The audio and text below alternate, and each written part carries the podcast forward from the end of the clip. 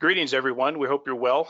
We have a special event for you featuring the Lumina group of companies with four special guests who have worked together over the decades to construct notable value in the natural resource business by really pulling the levers just about right during the commodity cycle, on the right side of that cycle.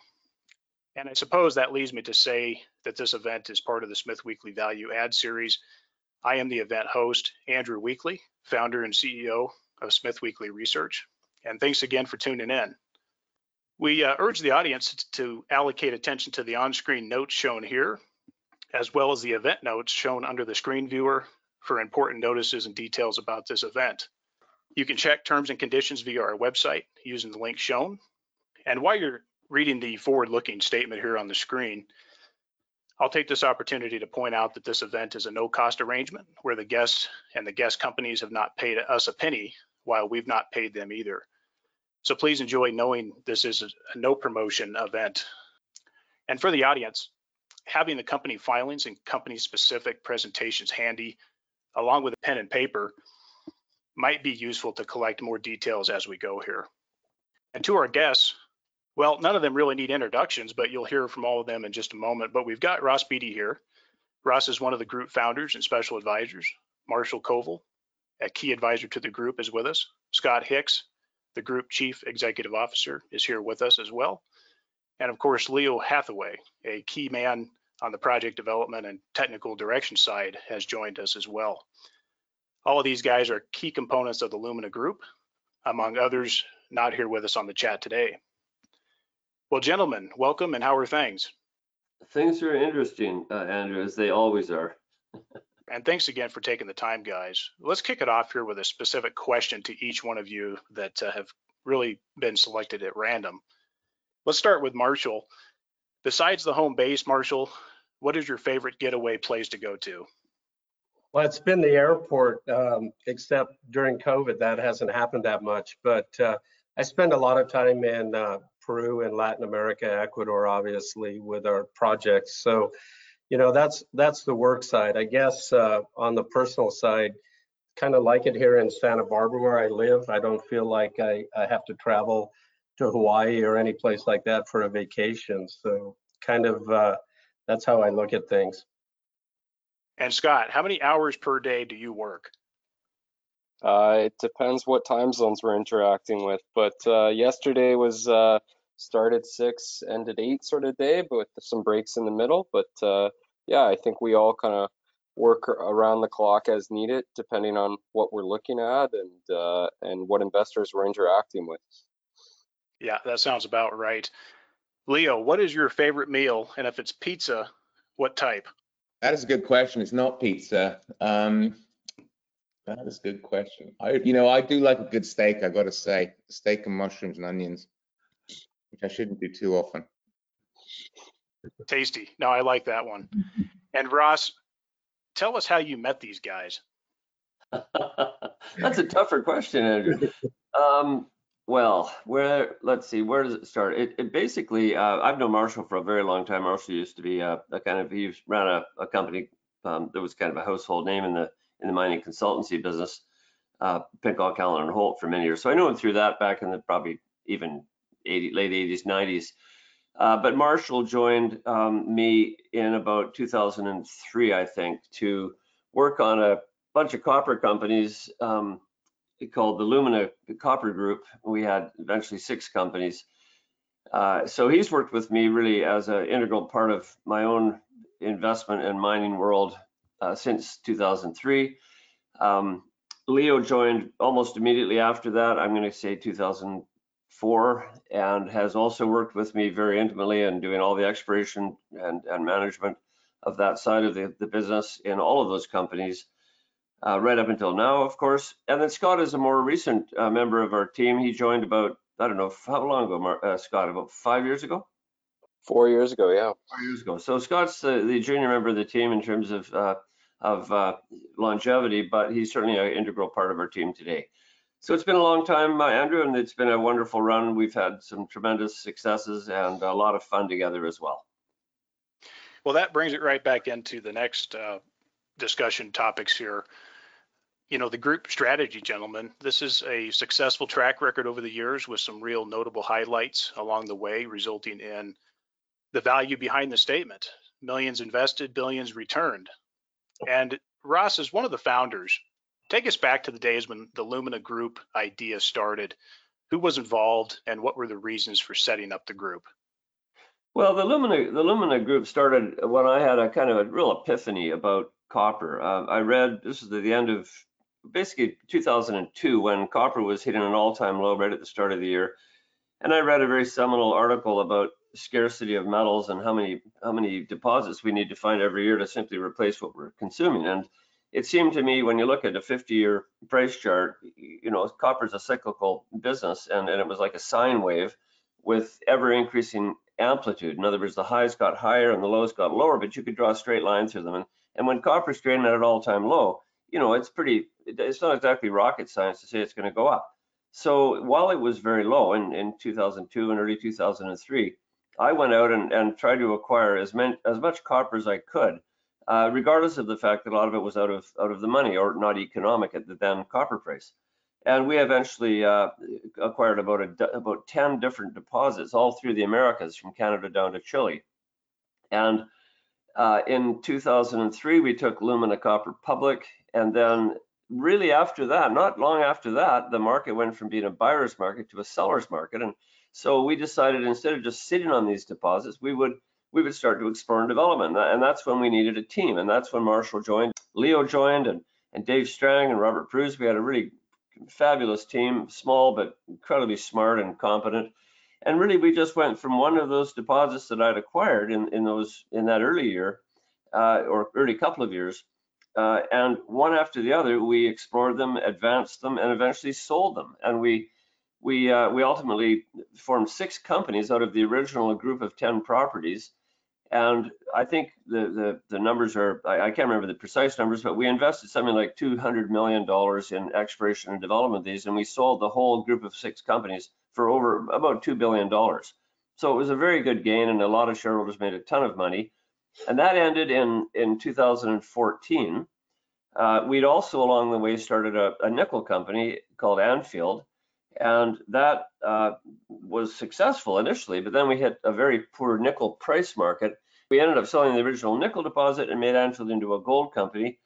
And uh, and then Anfield ultimately became what is today Equinox Gold, which I'm chair of, and it's, it's a it's a big multi-mine producing company that uh, that I'm working quite hard on right now.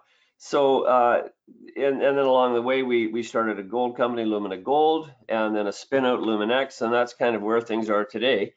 But it's, it's it was a fabulous run and uh, and uh, just a tremendous, as I said, a tremendous amount of fun as well. Ross, I appreciate that. And Leo, how did you get involved? What was the story? How did this come about? Where did you meet up with Ross, and and just how did you get involved with uh, the group? And then why have you stayed? Well, I got it. I got involved because, as Ross said, he'd he'd acquired all these copper projects, and then and then it was time to start working on them. And I'd um I'd lived in Peru for seven years, and I was I was looking to move from a um, large mining company into junior mining, so um, that worked very well. Um, and I stayed because I like the group, and you know I, I, get along with all the guys involved, and we've had a lot of fun and and been successful. So so there's really been no reason to think about moving along. And Marshall, take us back to some of these past group companies. You can see them on your screen. Were there any moments internally where you, Ross, and the team thought this isn't going to work? Or is there an instance where it seemed like the market odds were just overweight against you? Yeah, I think um, Ross was talking about our, our foray into the nickel business, and we had one of the largest uh, nickel laterite deposits in the world that we had advanced and it was a former BHP project, and we'd done a tremendous amount of work and a lot of really good social work in, in Guatemala. The project was called Maya Nickel. And we really advanced it and, and you know, I'm real proud of what we did there, but the market turned against us. So, you know, we had a lot of angst on, you know, do we, where do we want to go with this project? And, you know, ultimately we moved it on, as Ross said, and, and we pivoted into the gold space. Um, I think the the other project that was really exciting when I first joined the, the company was uh, the Regalito project, which is the Caserones mine today. And I think when I looked at coming into the group, th- this really good asset base, sort of next generation projects, was real attractive to me.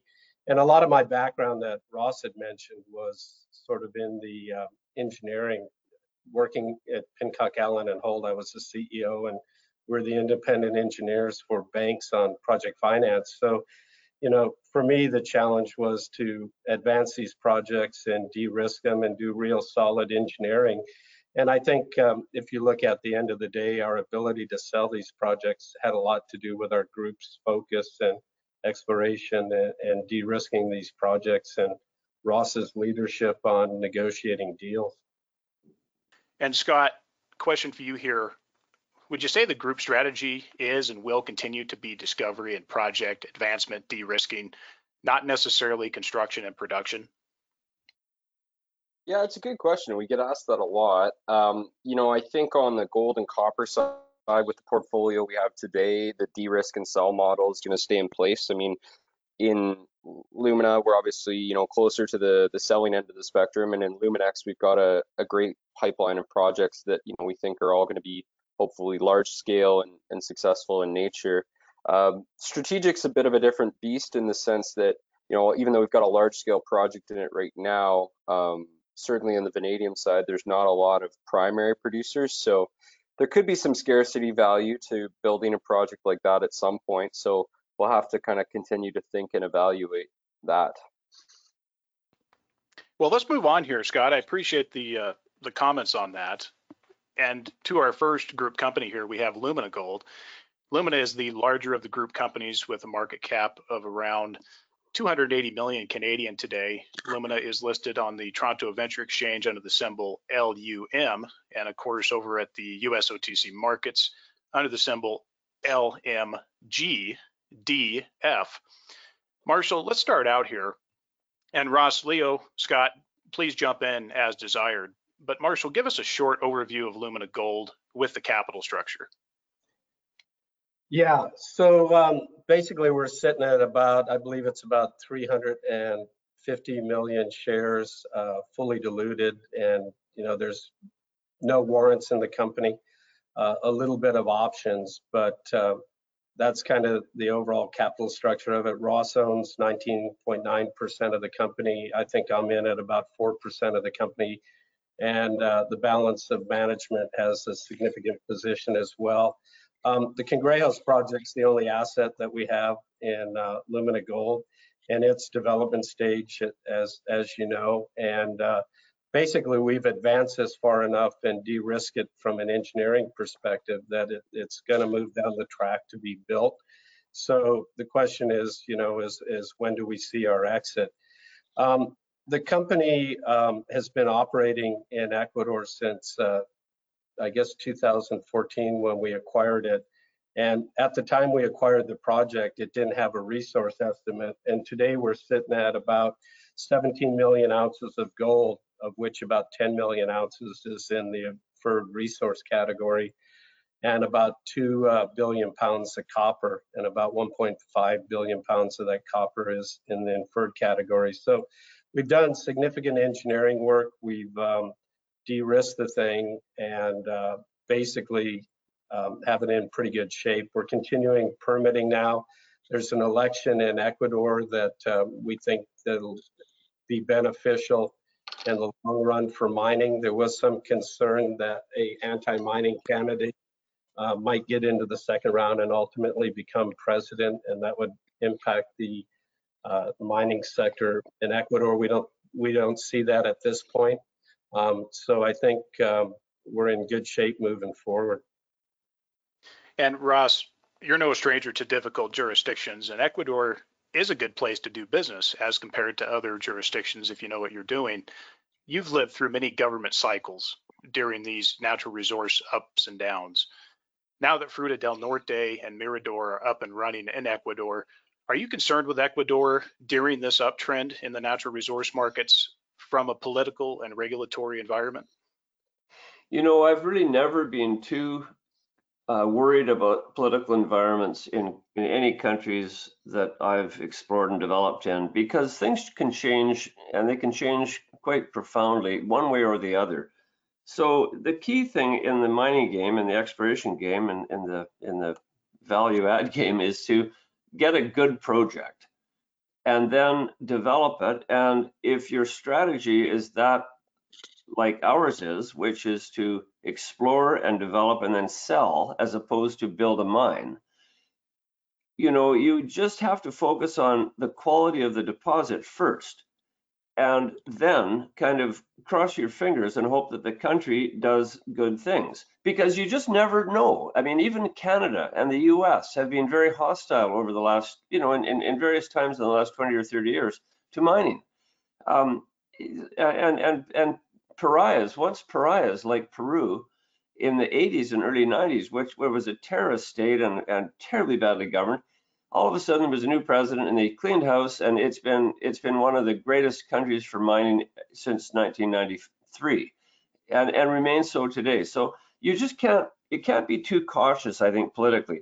We we have to expect that uh, there's going to be a little bit of political noise no matter where you are and and that includes developed countries uh, it's just a tough business these days and you've got social issues all over the place you have to deal with whether you're in ecuador or whether you're in nevada but um, what we like about Ecuador is it has a fabulous mineral endowment. In other words, it's really a great piece of Earth's crust where there are large gold deposits, large copper deposits, and lots of other stuff that has just been very much underexplored. When we went into Ecuador in 2014-15, uh, it was just coming out of an era where mining had been discouraged. It was it was a very it had had a very rich oil endowment and and the country was living off the oil revenues and they didn't think they needed anything else.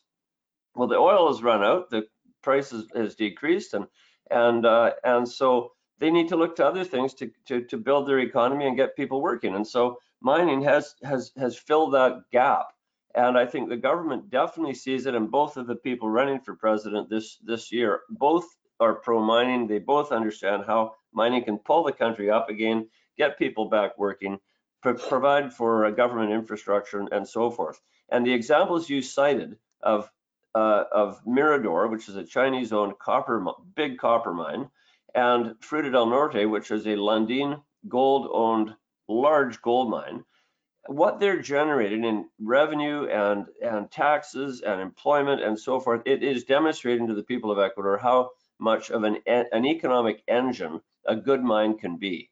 So right now they're quite positive to mining by and large. You know, there's certain places that are kind of hotbeds of social activism in the country, just like there are everywhere. And in those places, it's more difficult. But where we are, it's been uh, it's been very. We've had a very cooperative uh, structure with our local communities, and we're really working with them to to to get this big project going uh, and uh, and make it into a real winner for for everyone. I'd agree that the ex extractive industries are the economic backbone of a place like Ecuador. It's a necessity.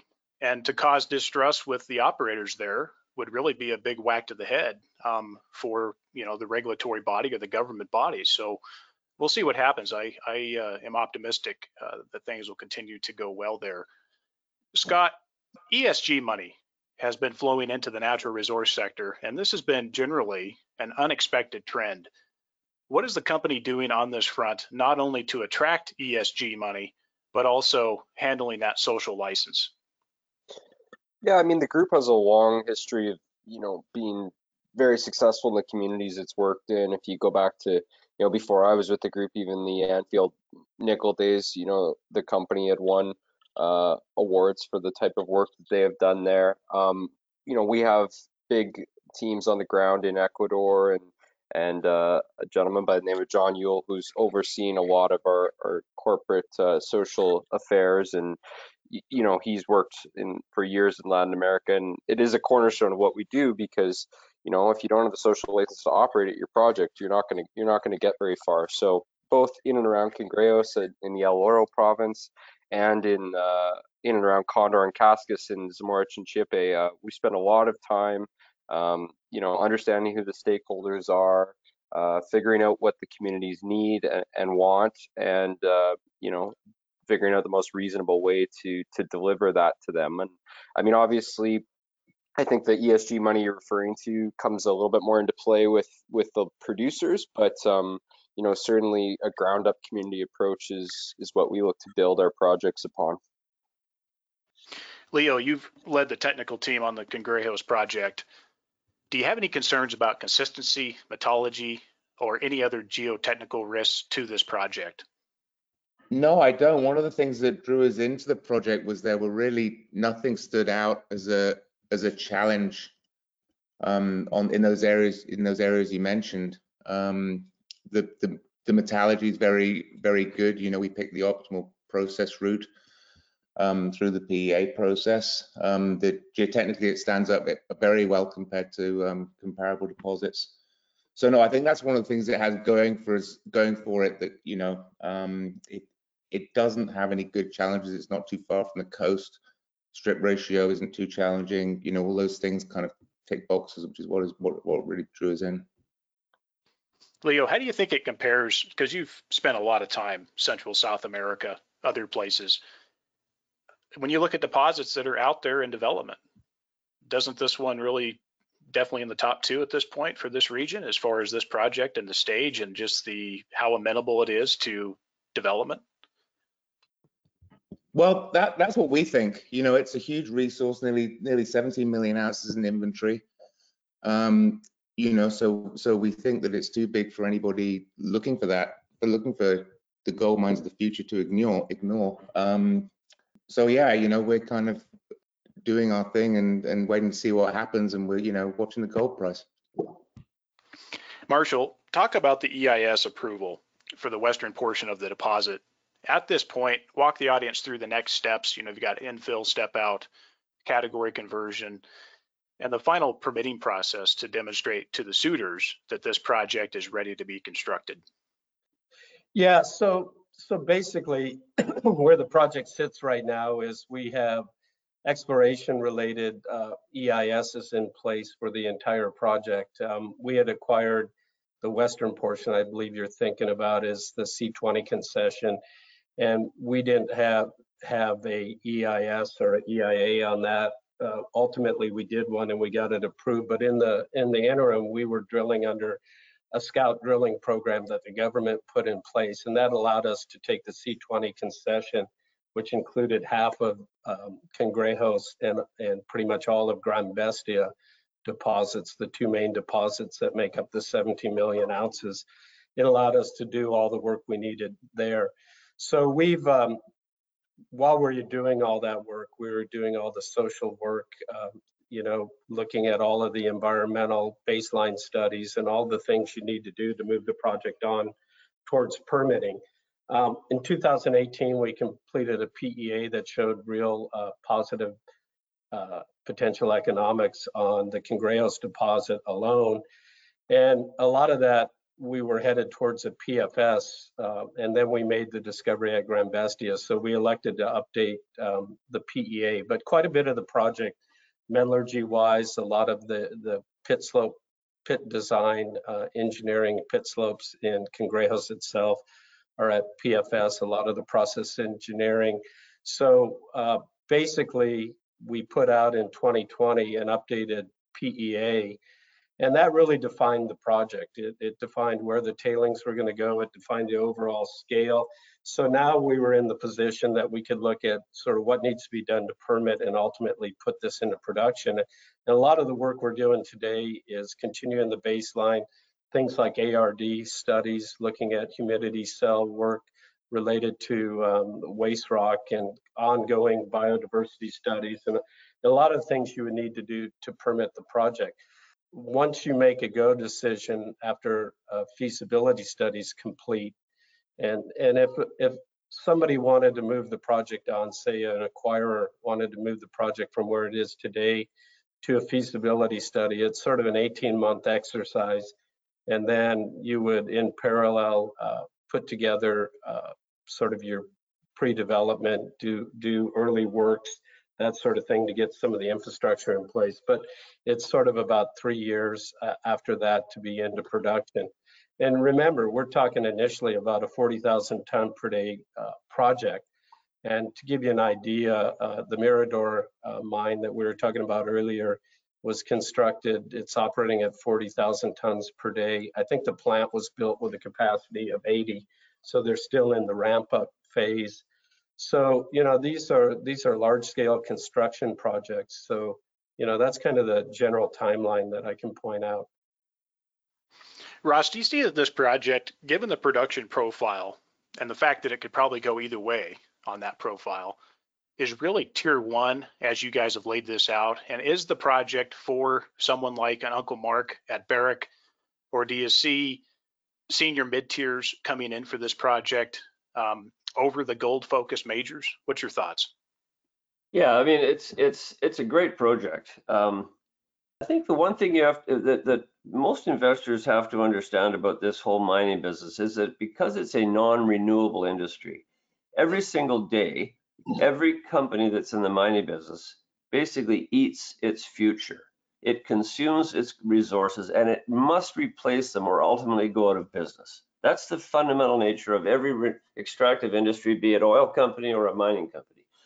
And what that means is that the major companies who are like, let's take Barrick, for example. They, they produce about 5 million ounces of gold a year. Every single year, they need to replace that 5 million ounces or ultimately they'll go out of business because every one of their mines will ultimately deplete and close.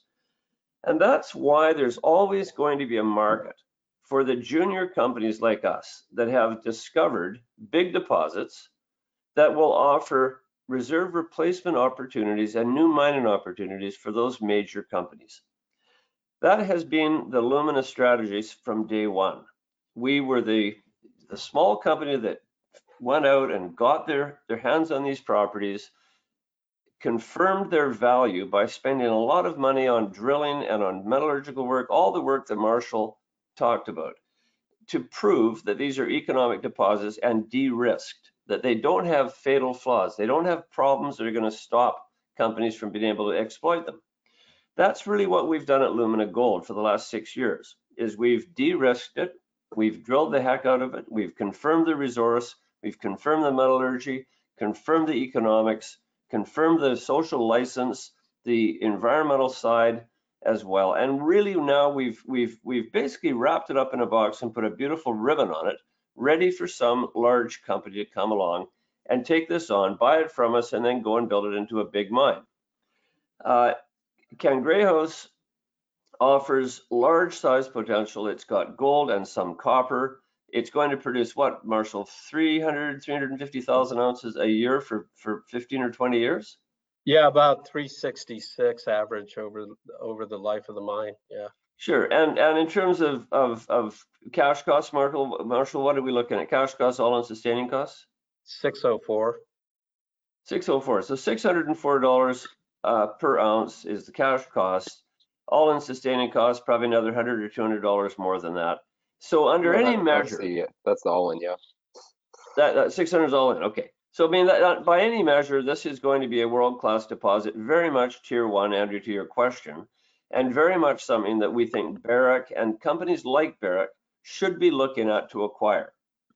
So we've been basically for the last year, we have been uh, we've been completing our studies. We've been showing it to a bunch of companies. We have been seriously burdened by the COVID uh, crisis that has hit every country in the world, and it has certainly hit Ecuador hard. And so that has made it very difficult for a lot of companies to do their uh, site reviews and so on in the last year. And that's why you've seen so few deals announced on, on any property anywhere in the world. But there's going to be, when COVID cleans up, I think there's going to be a real uh, expansion of opportunities for companies to look at these kind of properties. There's very, very few like like Cangrejos. There's very few companies that are set up for sale the way Lumina Gold is. And I think you're going to see a transaction happening sometime this year. Well said, Ross. And with your recent retirement from Pan American, just think of all that free time you have to take this Lumina attack forward.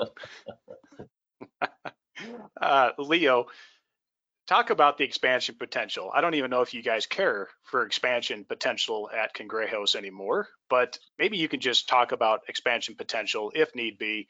And do you think this project expansion really has a lot of good runway left?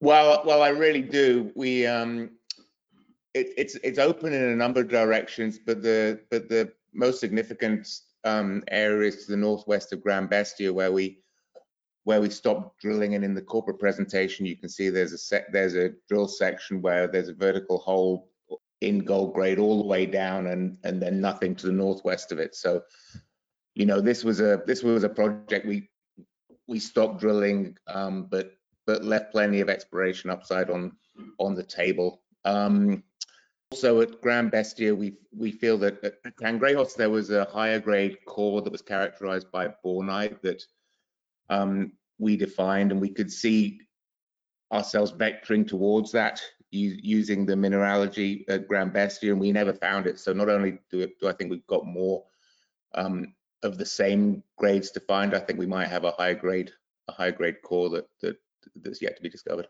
So I think I think it's very exciting. Yeah, certainly. Appreciate the uh, the insights on that part of it. Um, Marshall, the value disconnect at Lumina with the shares.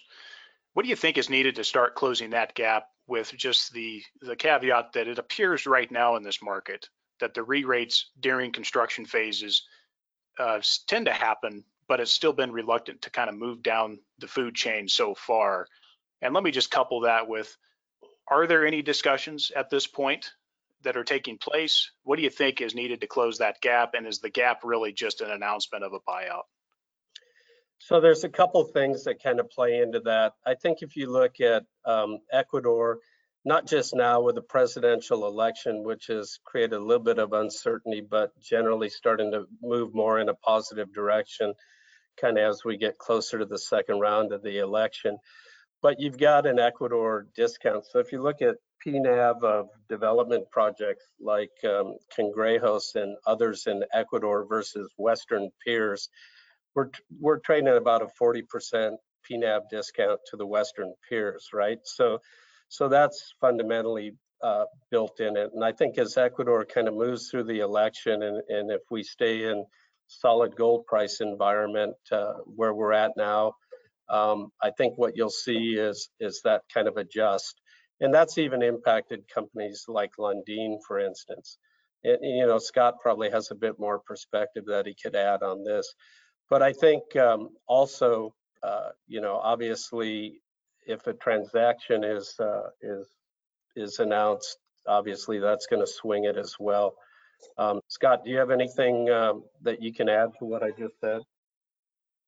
I mean, I would I would say the last, you know, since I started with the group, the last four years, it's it's been a, a constant um, education process for investors. But but the one anecdote I would say is, you know, when I started at the company in 2017, there was there was investors that wouldn't they'd look at Ecuador in the profile and they would say, nope, not taking a meeting. And, and you know, I think that's gone away, Andrew. Um, so I mean, people are open to listening about it now. Um, and certainly there's been so much activity and success from different companies in country, it, it's hard not to look at it.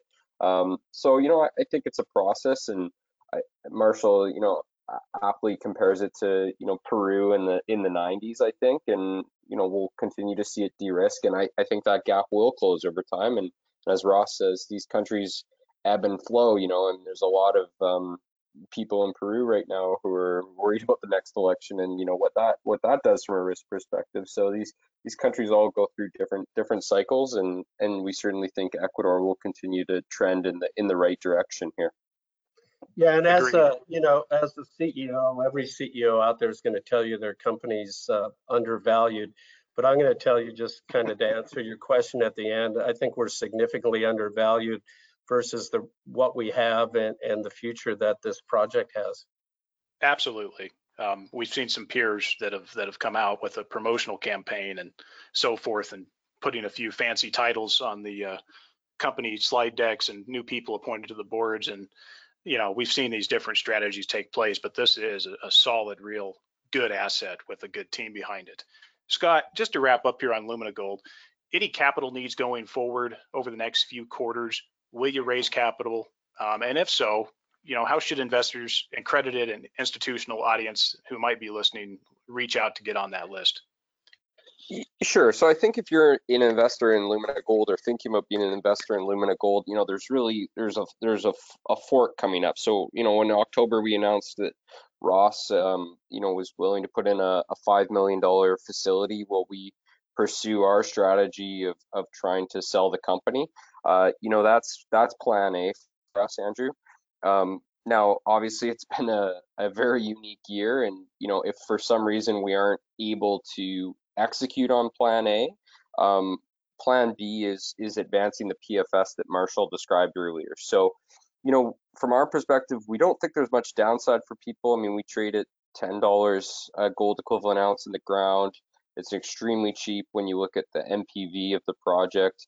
Um, so, you know, if we did have to go and raise the 20, 25 million dollars Canadian to do a PFS, um, we don't think that's there's much downside for investors from here.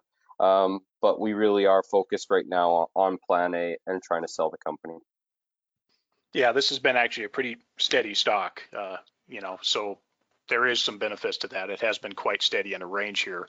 And I think it looks, uh, appears to be ready to potentially move higher here as we go. Well, let's move on. Let's talk uh, Luminex Resources, our second group company, following, of course, the Ecuador theme. One more time, Luminex is the mid-size of the group companies with a market cap of about 67 million Canadian here. Luminex is listed on the Toronto Venture Exchange under the symbol LR and also on the US OTC markets under the symbol LUMIF. Scott, Luminex houses the exploration and other development projects for the group in Ecuador. Give us just a short preview of Luminex and cover the capital structure for us. Yeah, sure. So I mean, this is uh, this is a pretty exciting company. That's you know, it's it's a good time for us to be talking to you about it. It's right on the cusp of a lot of um, you know milestones that the management team's been working on here in the background for for, for months and years. Um, the the share structure it's about 91 million shares outstanding. Um, you know the ownership is Ross again at, at 19.9 percent. Uh, management holds about 6.4 percent of the company. Uh, there's a group of Ecuadorian investors that hold just under 15 percent. So you know really supportive group of investors, as is the case with with most of our companies. Um, you know, this was this company was created uh, as a way to facilitate a sale in Lumina Gold, um, and Lee Congress is the only asset in, in Lumina Gold. Um, but what that meant is that all the exciting earlier stage exploration projects um, that were in Lumina Gold got spun out into Luminex, as well as the Condor project, which is kind of the the cornerstone of it, with five million ounces of, of gold at that project. So um, you know, we're right on the cusp of starting to drill some of our copper projects and and we're pretty excited as you know you can see because management's been out in the market over the last month buying uh, you know hundreds of thousands of shares Yeah, that's a good point. I appreciate you bringing that one up. And, you know, with copper here, things are looking good. We see companies like Solaris Resources uh, firing on all cylinders here as they continue to punch holes in the ground in Ecuador. So you've got this in-house exploration and development projects, and then you've got some generator model in the JV partners, BHP and Anglo. Um, that's just fantastic. And, and I think that's also important to point out is you guys have kind of ticked all the boxes here. And I, I want to move on with just getting Leo's comments here. You know, this is a vast collection of exploration properties, probably from what I can tell, among one of the largest land packages assembled in Ecuador. Leo, walk the audience through how you prioritize and advance these properties and how exploration results can change what you do next. Well, we, you know, we have a we have a range of, of kind of levels of advancement in in um in Luminex. You know, Condor is is advanced, and we're doing a PEA. So really, you know, we that's that's kind of a data collect, collecting mode from my point of view. We're not doing too much exploration there, um, but we but we but we have a number of really exciting um, projects to go and explore in the in the portfolio. You know, aside what from what BHP and Anglo um, are doing, which we're watching very closely and are excited about. We have our own project project pipeline, um, which right now um, we're focusing on the Cascas project, which um, we were excited about originally because it had a, a, a, very large copper and gold soil anomaly. We've been advancing it, trying to understand it more. Um, we now have a, a copper porphyry target at Shakai that we that we have at drill stage and we'll be drilling next month. Um, that that from geology, geochemistry, geophysics is is a you know porphyry copper deposit sticking out of the ground that hasn't been drill tested. So from an exploration standpoint, that's about as exciting as it gets. It's a you know it, I've no doubt it's a it's a copper system. It's in a belt from you know that, that contains Mirador, an existing mine that contains the Solaris uh, Warintza that you know we've seen drill results from so, you know, it doesn't get much more exciting than that. And and and also BHP is in will be testing Tar Tarqui soon as well. So that's two porphyry copper deposits in an exciting belt that are, that are being drill tested imminently. So, you know, from my end, it doesn't get much more exciting than that. So we have the full range in uh, in in Luminex. Ross, this was a spinoff arrangement that took all the exploration and second projects at of Lumina Gold. Talk about that decision for a moment, and then also the potential here with what you guys have. This is a big portfolio, the multi-discovery, multi-project potential with Luminex. Sure. When we started in Ecuador, uh, we focused on the Cangrejos deposit because it was a tangible, large, obviously a, a pro, tangible and large, and obviously something we thought we could add value to and, and eventually sell. But uh, in about 2016 or so, the government opened up a lot of exploration lands for acquisition. And because we had a lot of information and, and experience in Ecuador, we went and acquired as much as we could. We and this is it, it, when when I say acquire, it means we we basically staked claims or took out concessions. So we owned we owned the projects. And we had this large landholding in multiple areas on, on early stage properties that had, you know, some potential, but but they were almost all very little explored. So between 2016 and today, we've been uh, slowly but surely we've been we've been taking specific blocks of ground that we acquired in that in that concession application process, and we spun off a bunch to uh, to BHP, and they've uh, they're now exploring at their cost these properties that we own under a 70-30 deal uh, where they spend 70, they, they earn a 70% just by spending, I forget how much, 50 million or 80 million dollars in exploration. We did the same thing with Anglo, Anglo American. We, we took a, a group of concessions and they've, they've been working on those. Um, and then we took another group, uh, First Quantum. These are all huge mining companies. Uh, they they did some exploration work. Then they they actually returned that property to us. BHP and and Anglo are still working on on the ones that they've uh, they've acquired. And then we have a whole bunch of other ones that we own 100% of. Some are copper, some are gold. And it includes a gold group called the Condor Project that we, that I think we have about 5 million ounces as, as, as, uh, as Leo or Marshall mentioned or Scott. Uh, in resources on that. So we've got a big gold endowment in this company, and we've got these exciting copper exploration plays, not one, not two, but three or four. So I guess the company has taken all of the ground that we acquired put it in one entity while we were able to, to, to, to leave Lumina Gold simply with the one big deposit that we intend to sell. And now we're exploring this other stuff. Now, what's going to happen? The odds are pretty high, I think, that we're going to make a discovery. And it's going to be a pretty significant discovery because the targets we've got are all very large scale uh, targets. These are these are big, big copper porphyries. They could be huge. So not one, not two, not three, but we've got a whole bunch of these in the company.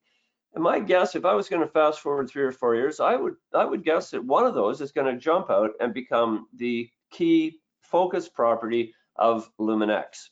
Meanwhile, the other ones, which are earlier stage or or are getting taking a little bit longer to develop, you know, we could we could actually spin out another company uh, and and do this all over again. We did that six times in the Lumina Copper Group, and I wouldn't be surprised to see us doing this again and again out of the assets we have in Ecuador just in Luminex uh, resources. So Luminex right now, as Leo and, and Scott said, it's just pregnant with opportunity, multiple chances here to make a, a, a single or double or triple or even a home run discovery, leaving all those other uh, other projects still in the company, adding adding potential future value.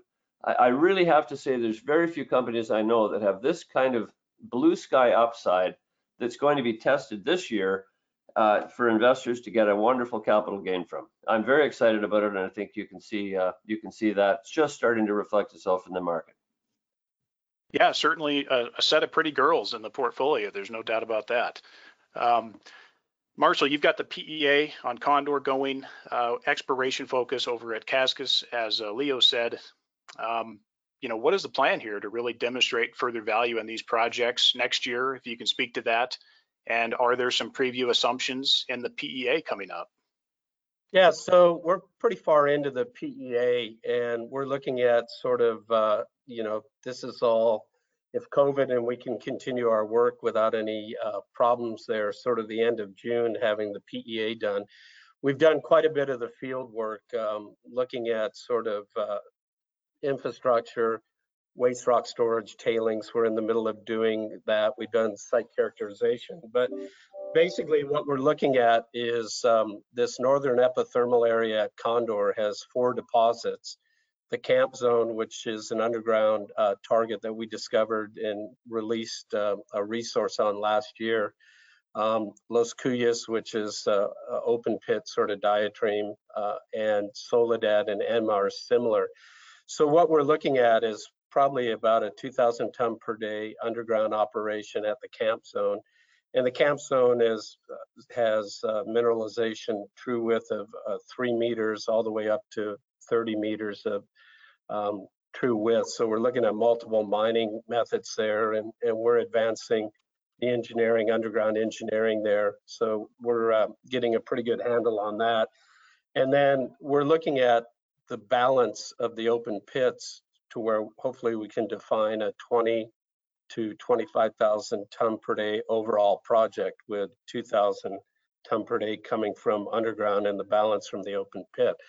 We've done a fair amount of metallurgy on um, on the camp zone. It looks really good, sort of 95% um, gold recovery and 80% copper um, in flotation uh, for, or sorry, not copper, silver um, in flotation, but we're looking at a gravity and CIL circuit, which would take the silver recoveries down to around 50%. So real simple flow sheet, um, gravity circuit CIL plant. Um, so, you know, we're, we're pretty uh, excited about this thing. We're going in and, you know, doing the pit limiting shells on the open pit at sort of 1250 gold and then we'll do the NSR cutoff grade at 1500 and we're doing this 1500 for the underground. So we think, um, you know, within that price range, uh, the, the project should do pretty well. And, you know, we're sort of looking at the potential from, you know, sort of 100, let's say 150 to 200,000 ounce range a year of gold production, and then significant by, byproduct silver and you're producing a doré, so you're not uh, hauling concentrates across the country or anything like that. So that's kind of the the scope overall of how we're looking at the PEA at this point. Yeah, this is a good little project, and I appreciate that, Marshall, the overview on on what we can see uh, potentially coming forward here on what the expectations are in the PEA. Scott, capital needs on this company going forward. Um, do you need to raise capital soon? And uh, what's your thoughts on you know capital raise and potential institutional and also accredited audience uh, contacting you guys about a potential capital raise? Yeah, that's a good question. Um, so, I mean, going back to last year when we raised the $13 million Canadian, uh, around 70 cents there, you know, use of proceeds was really the 9,000 meters of drilling at Condor, which we've done, and and you know, getting an initial program going at Cascas, which we're about to do, and then getting fairly far down the track on the on the PEA. So, you know, a lot of uh, the capital needs are going to be determined here in the next couple months as we see uh, how the drilling goes at Cascas. Um, you know, our group has a history. If we're if we're onto something, um, you know, we have the ability to get a lot of rigs out there and, and raise a lot of capital to advance that type of project. So, I mean, we're kind of waiting to see how it looks at Cascas, and then um, you know, making a determination of how hard we want to go at it from a drilling perspective. But um, you know, we're thinking probably towards the end of Q2 would be the type of time uh, frame for making a decision on what the next raise looks like. Leo, from a technical perspective, you know, you've handled a lot of these exploration activities and as well as getting some of these initial discoveries going. Just give the audience a flavor for a few technical tips on what they should be aware of as investors when looking at geology and whether or not it works. Okay, well, that's a pretty um, broad question, you know, but what you, what, I, I think what you try and do is you look at, try and look at existing mines and look at the geological characteristics that, that, that have made that into a mine. And then what you, what you hope to see is, is those same characteristics sticking out of the ground in something that isn't a mine, you know, and, and then, and then you, and then you, then you start exploring and testing you know, from my point of view, you first you test the surface and that gives you two dimensions. And then if you see enough extent that you're going to get a decent tonnage and the and the and the grades look like they could be economic, then you start drilling and try and add, add a third dimension and, and that adds tonnage. Um, that's essentially what what we what we've done and and that's you know that's what we're doing at Cascas. We have the two dimensions and now we're looking for the third with the with the drill. Yeah, no, I think that's a good starting point for the audience who wants to to look at that a little bit more and dig deeper.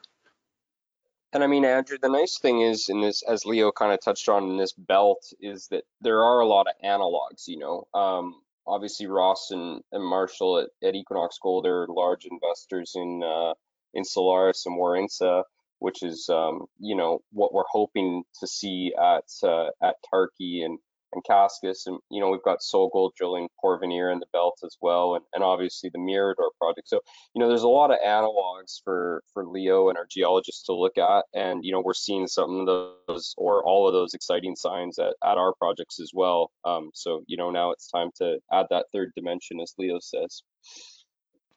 Yeah, that's great, Scott, and uh, certainly some good stuff coming out of, of the other companies there and some of the progress, uh, Solaris particularly at this point, given where it is, very close to Luminex and of course in Ecuador. So, um, Ross, you nailed the uh, exit strategy and, and the potential here and the timeline as well. And I really like and appreciate the comparison to the prior Lumina Copper Day spincos. So I'm going to leave that with the exit uh, as you already nailed that part of it. Well, let's move on to the last and final group company, Strategic Resources. Strategic is the smallest with uh, a market cap of about 12 million Canadian as it stands here. Strategic is listed on the Toronto Venture Exchange under the symbol SR and also on the US OTC markets under the symbol SCCFF and also has a listing on the Frankfurt Exchange in Europe under UI8P. Ross, the group spent some time, and I'm sure there was some debate, figuring out on what to focus on with this company, and you guys settled on vanadium. From your view, what was the reasoning? You know, the the mar the world is going to need battery metals in ever increasing amounts going forward. Uh, there's a lot of lithium in the world. Um, lithium is a very common metal. It's common in hard rock deposits, in brine deposits all over the world. So there's not going to be any, I don't think there's going to be a great price move in, in, in, in, lithium because there's so much of it. And that's a good thing because that means that, that companies can really scale up and use use lithium in, in, in a lot of batteries. But there are other, many, many other chemistries in batteries, in big, big batteries. These are these are batteries that store you know large scale amounts of, of electricity generated, for example, from wind farms and from solar farms. And that's where metals like vanadium come in. Uh, and right now there's sort of a war of, of chemistries going on where there's a lot of engineers in a lot of places looking at making these big, big batteries out of different metals. And I, at this point, I don't know if there's yet a, a, winner, but what we do know is that vanadium is a really excellent uh, battery metal. It produces, it makes a, a battery called a flow battery. And it's a completely different technology than say a vanadium battery but it's in it's got many advantages over lithium batteries. The problem with vanadium is it's expensive, and that's the thing that has really stopped it from becoming a kind of a household name. Vanadium's normal market is it's a, it's a strengthener in, in steel and it's used in specialty steels in certain places, but that's a very steady state market, maybe slowly growing. It's not a, a market that's going to just transform the uh, the potential for the metal. Battery metals will do that. If vanadium becomes an important metal for storage, big storage batteries, you're going to see huge demand for this, this metal. And because of that, And because we're trying to build, uh, we're trying to acquire assets cheaply, of course, that will have much, much higher value in the future, we decided to get involved in this, in this, uh, in the vanadium game and went to places like Finland and Peru, which is where there's large deposits that are known. And we, we acquired some properties and now we're exploring them and we're, we're seeing what's, what's going on while at the same time, uh, the battery development technology for vanadium flow batteries is also advancing and growing and, and, and, and developing. Thanks, Ross. And the company took a deal, you know, essentially a development asset in Finland, the Mustavaara project. Scott, why don't you give us an overview um, of the company here and, of course, the capital structure? Yeah, so I mean, um, just kind of adding to what Ross said there, uh, you know, our group and looking back at what we've acquired in the past in the copper space and, and certainly with Cangrejos, I mean, a key thing for our group is is entry point as well as as, as exit point. And, you know, we got in here and out at Mustavaara, basically, and we viewed the bottom of the vanadium cycle. We got a large existing resource on a brownfields uh, site for for very little. Um, so, you know, we think hopefully we've nailed the entry. Um, now we'll see where the market goes from there. But um, you know, it's still early days for this company. We're we've got a, a, cap structure just over 40 million shares outstanding. We're trading at about 35 cents today. So you know, in and around a 15 million dollar Canadian market cap. Uh, we've got two key projects. Uh, Mustavaara is the brownfields one I just mentioned, and then we've got uh, the Silasselkä project, which is an earn-in. Um, some of your listeners are probably familiar with Aurion, uh, which is a gold exploration company focused in Finland. So we're earning uh, in on the Silasselkä project there and have a path to 100%. So this year, uh, what it looks like for us, we're going to be doing a PEA at Mustavaara that we expect to have out in Q2 here, and that'll outline you know, a fairly large scale project. I mean, it's going to be an over 20 year mine life. Um, we've got almost 150 million ton resource there at the project just from past drilling and and obviously you know metallurgy and all those risks that you would usually look at at mining projects um, have been addressed because it's a it's a past producer um, and then you know later this year we'll look to drill uh, an initial program at Silasselkä. The project had previously been drilled, um, but this program will allow us to get a maiden 43101 resource on it. So, you know, if you fast forward to the end of the year, you'll have a PEA on Mustavaara and uh, and a maiden resource on Silasselkä. And then, you know, we're continuing to look at other projects. Um, you know, we're looking in the vanadium space, but we're also looking at, at other things that are key to the, the battery revolution that uh, Ross was referring to. And Scott, is the company looking to add other potential energy metals, or is this really just going to be a focus on pure play vanadium here? You know, we like the we like the vanadium market because it's a small market. It's only 100,000 tons a year. We think, you know, you'll get your kind of base level growth with just, you know, GDP growth and steel, um, just kind of the conventional way. And and if the batteries do take off, well, then we're in a really good spot. Um, you know, we'll look primarily at vanadium, but I think the group has looked at at some things in you know in graphite, some things in in lithium. Um, but again, it kind of has to fit that criteria for us of good entry points. So you know, to Ross's point, there's lots of lithium out there. So you know, if you if you're going to be in that market, you want to make sure your your entry point is attractive, and and that goes for for any of the projects we're looking at really. Agreed. Leo, cover this mineralization type at Mustavaara. What caught your attention when you looked at this project? And my suspicion is that you see a lot of exploration potential here. Yeah, these um the one thing about Mustavaara is it's, it's very consistent. These um these deposits form in large magma chambers and they the vanadium re resides in iron oxide minerals that um, sink to the bottom of a of a layer in the in the um, magma chamber, and then as everything solidifies, they form a consistent slab-like bed, which is what we see at Mustavaara. Um, you know, and from an exploration point of view, they're magnetic, so we can pick them up with um, magnetic surveys, um, and then we distinguish them from other things that are magnetic by doing base of till sampling where we drill down to the bottom of the till, till and take geochemical samples and you know and and look for magnetic features that contain vanadium. So that's kind of in a nutshell what we how how we explore for them. Thanks, Leo. I appreciate that. And Marshall, just give us your take real quick on Finland and Peru as mining jurisdictions. Well, they're both really good mining jurisdictions. I spent a big part of my career in, in Peru working there all the way back to 1993. About the same time, I think Ross went in there with Pan American Silver. He might have been in there a bit earlier. But um, Finland is a good jurisdiction. You know, they uh, pro mining, pro responsible mining.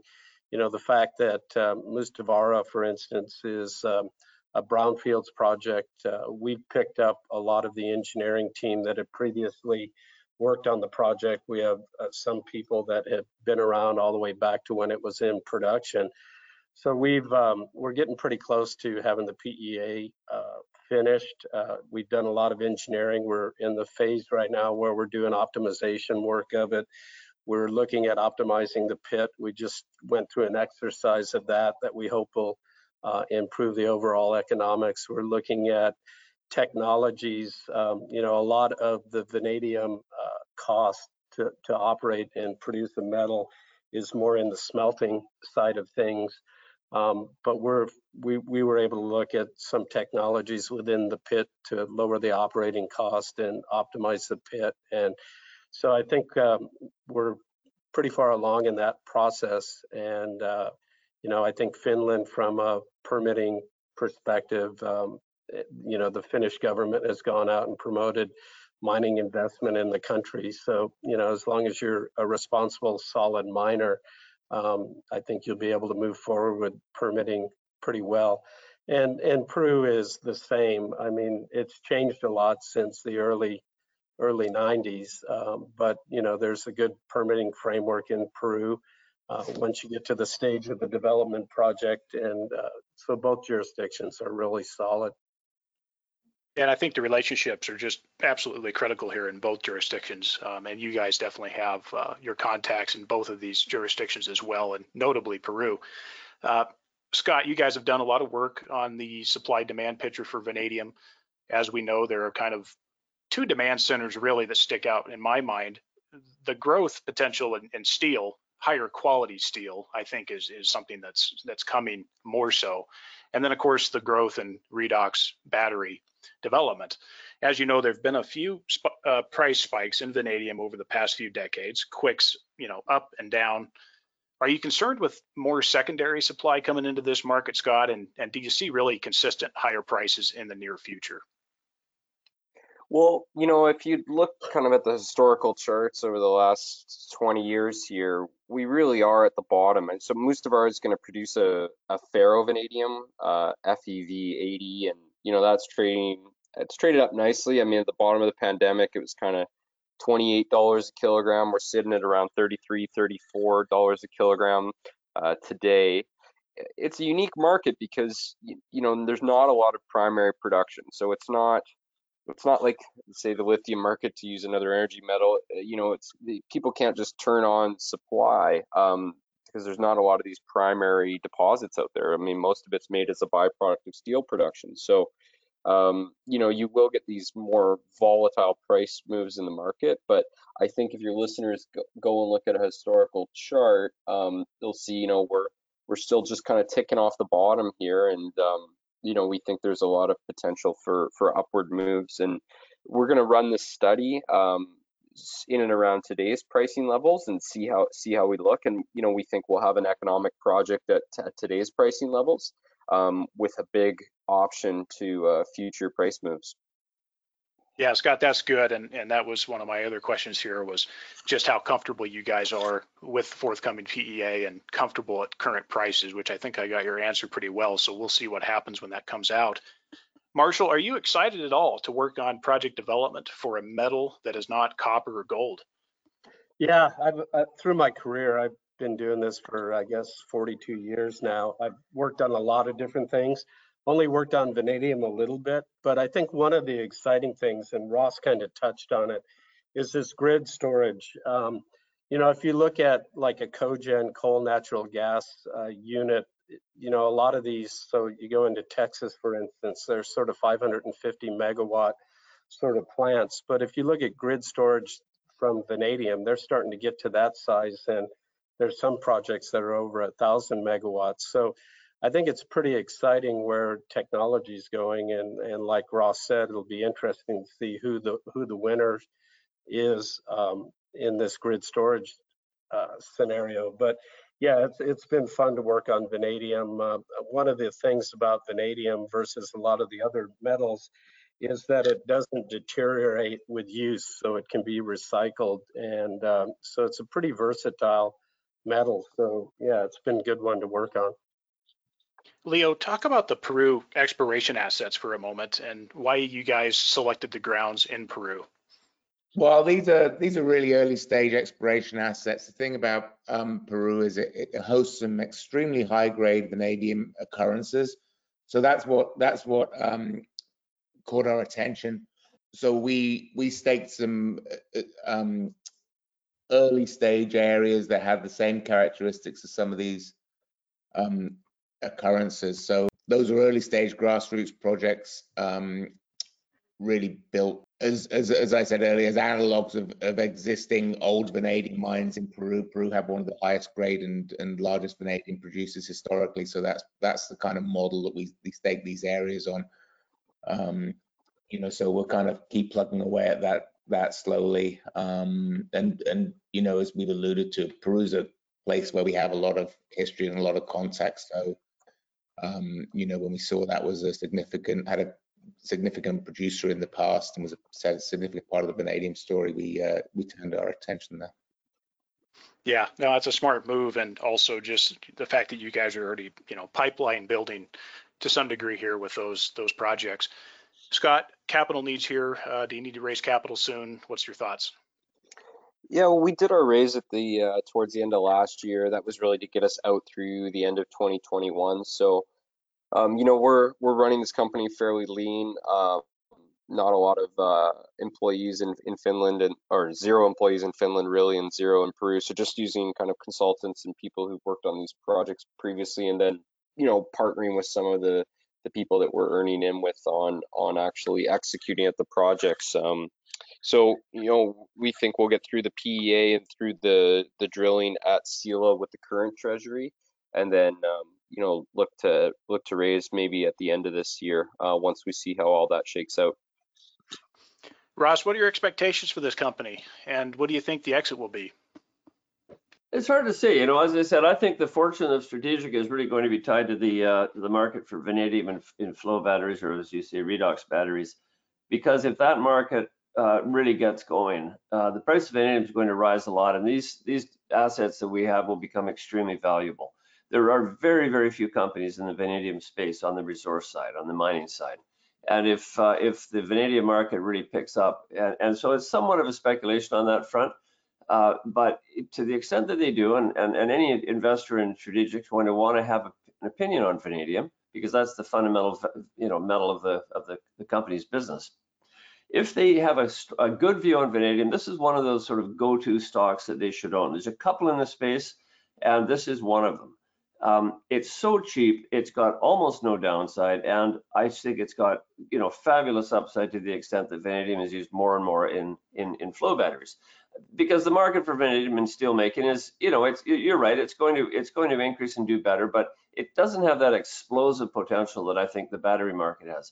That's really the reason that an investor ought to own some strategic uh, to take advantage of that potential opportunity if as and when it comes. It's not a risky investment right now. The company is doing good work, good exploration, good development. You know, worst case, I think we have an asset in Finland that could be economic at today's price, establishing a reasonable return. But the the real blue sky upside is uh, is with uh, a rise in vanadium price, with vanadium being used more in flow batteries. That's that's that's why I like the company. Thanks, Ross. And looking definitely looking forward to this one and the progress that you guys are making here. Well, for our audience on the screen is the contact information for each of the companies we've discussed here. We encourage you to pick up the phone and call or email. Also for the social media users, there are some options uh, shown here as well. you know, contact these guys and ask them questions. Um, I think that's a good starting point, and uh, we hope you do that. Now, I want to come back for a moment to the group strategy we talked about earlier. Ross, cover the forward plan. Now, I think all of us in this meeting are have at least seven to 10 years of runway left in us. Is the Lumina Group a generational continuing vehicle, or do you see the group will be wrapped up at some point? What's the appetite, and will this team stick together here? Well, we haven't discussed that too much. Uh, I certainly am am uh, slowing down. I've I've announced retiring from Pan American Silver in May this year as, as chair. I've been chair for 27 years. I'm I'm going to be turning 70 this year, so I'm not uh, exactly a spring chicken. Uh, Marshall and I have worked together for a very long time, and I think I could almost say the same for Marshall. He's ready to smell the roses a bit more, and and so I don't see this being a, a, a next generation thing particularly. Um, um, you know, maybe it will. Maybe Scott will take up the the, the torch and uh, and carry the thing on for for another couple of decades. That'd be wonderful. And Leo, but um, from my standpoint, uh, I'm going to when we sell Lumina Gold, which I expect we will very shortly here, you know, this year certainly. Um, uh, that's going to be an exit from from that business. You know, leaving Luminex. I mean, Luminex, we've we've we've, we've gone through it pretty well today. I, I just think it's a fantastic speculation on on uh, exploration success in Ecuador in, in the copper game and the and the gold game. It's just got it's loaded with asset. It's cheap as borscht, and it's just a great opportunity. So that's just going to be fun watching how that plays out in the future. Maybe we'll be able to take that and, and spin out another company or two or three. Who knows? And that's going to be something that really Scott's going to going to drive, I think, in the future. And and as for strategic, it, it's going to it's you know it's going to evolve and uh, and uh, who knows what's going to happen. And, and by the way, there's there's other people in the company. There's a, a fantastic lawyer, Lyle Braaten, who's been a quarterback on, on an awful lot of this stuff in terms of the, the, the backroom stuff, getting all the detail management. And we've got a big, big team of people in South America. They've all been part of the team. And I think they're all going to want to continue this business, whether I'm there or not, they're all going to want to continue. But quite frankly, the assets we've got in Strategic and Luminex offer such good upside right now that you know, I think for the short term, it's, it's just going to be fun to watch how they evolve. Well, on a closing note uh, to our audience, thank you for taking the time to join Ross, Marshall, Leo, Scott, and myself uh, to talk about the Lumina Group and the work they're doing to really extract full value out of these companies. We appreciate the relevant questions coming from our audience at Smith Weekly, including Todd A., Linda S., Mike P., Brent S., Dave V., Cindy W., and Paul M. If we've missed anyone, our apologies. Unfortunately, we're not able to cover all the questions for the sake of time today. If you aren't a Smith Weekly member and have joined us for the first time on this event, please make sure you check us out on our website, smithweekly.com, and also via Twitter at Smith Weekly. We appreciate any questions and feedback that you might have, so please reach out using the contact information shown on the screen. Before we go, I'd like a comment from each one of you regarding one small piece of wisdom you can give our audience on life and family matters, patience, motivation to succeed, natural resource investing, honesty, managing emotion, and value creation. Just one tip from each of you on any of these subjects. Ross, and I'd like you to start. well, I could talk for a long time on any of those subjects. I think I'm going to stick to resource investing. I'm, I'm going to just encourage investors to you know, do their work and, and listen to talks like this. You know, remember it's people as much as anything that define how well companies do. And take the long view and think for yourself, read a lot, tra travel a lot, be informed about what's going on to the extent you can. I know a lot of people just have day-to-day jobs and it's hard to find the time to do all this stuff, but really the better informed investor does better. Uh, and try to avoid the noise in the day-to-day -day you know, we get bombarded with so much information. It's very hard to look back and stand above everything and get into the clouds, look down in the forest because you can get buried in the trees. But if you look at the forest, you look at these long-term trends. This business is cyclical. There are trends that go up and they go up for quite a while then they turn and they go down. And it's understanding what causes those trends and and I, am going to use gold as an example. Right now, gold is in a bear trend, but it's a short-term bear trend. I think it's a bear trend inside a long-term bull market. I just don't see the fundamentals for gold being that fundamentally different just because the U.S. bond market's gone up, you know, uh, you know, 50 basis points. So that would be the case of looking at the noise day to day, but not looking at the forest, which is the long-term outlook for, for how much currency debasement's going on globally, you know, what the prospects for inflation are and that kind of thing. So uh, that's that's my advice, and uh, you know, I'm going to stop right there. Thank you very much uh, for your uh, for your show today, Andrew. Really appreciate it. Marshall, Yeah, I'm going to take a little bit different tack. I mean, I'm going to talk a little bit of, uh, on the context of social and, and what it means and how it's such a key critical component to any success. I mean, we're all working in developing countries primarily, and even in more developed countries, it's still a key critical element. And I think when you look at it, you mentioned family. So, you know, I kind of look at my family and, and I look at these communities in a similar way. I was fortunate enough uh, as uh, sort of 12, 13 year old growing up in Brazil and, and kind of seeing a, a different culture and, and living around favelas and that sort of stuff. And through all that, you get this deep appreciation that really um, people in the favelas are no different than us, or people in a in a poverty area are no different than us. And you you have to treat them with respect, and you have to have to respect them and until they give you a reason not to and, and then you deal with the specific issues but it's such a cornerstone to success in in these companies and and ross likes to cite one example of something that we did in uh, peru at galeno up in the high altitudes around you know sort of 14000 feet in the andes where you have these really poor communities. We could have done a lot of the road construction with um, a bulldozer and done it in a day you know but we hired about 300 local people to do it manually and and they were thrilled to have the jobs. And you know you build that kind of trust by doing those things. So in mining resource exploration mining uh, and development work you know it's such a key component on how you treat your communities and and the transparency and respect that you give them well said. Scott, what are your thoughts? I'll be brief. I, uh, you know, I think the biggest thing I'd say to your listeners is with these resource stocks is is patience. I mean, you know, I there's a lot of things out there that are 50, 60% moves in a day that are very shiny and easy to grab attention. But um, you know, we encourage people to, you know, have a thesis, as Ross Ross says, do your work, um, and then be patient because that's how long-term value is generated. Leo, what are your thoughts? Well, I think a lot of our success has, has been the, the people we have behind us, you know, the teams we've we've built and really, you know, we all enjoy working together. The whole the whole thing over the last uh, 20 years has been a lot of fun. You know, uh, so so I think, you know, work, working with people you enjoy, doing a doing a good professional job, um, really really makes your working life very pleasurable. And uh, and if you can be successful along the way, then that's that's uh, that's that's really fantastic. Thanks for that. Well, guys, it's been a great chat. I hope all of our audience has taken some notes. Thank you for taking the time to share your long-standing natural resource business experience with us here. Best wishes to all of you and the people behind the scenes at this group.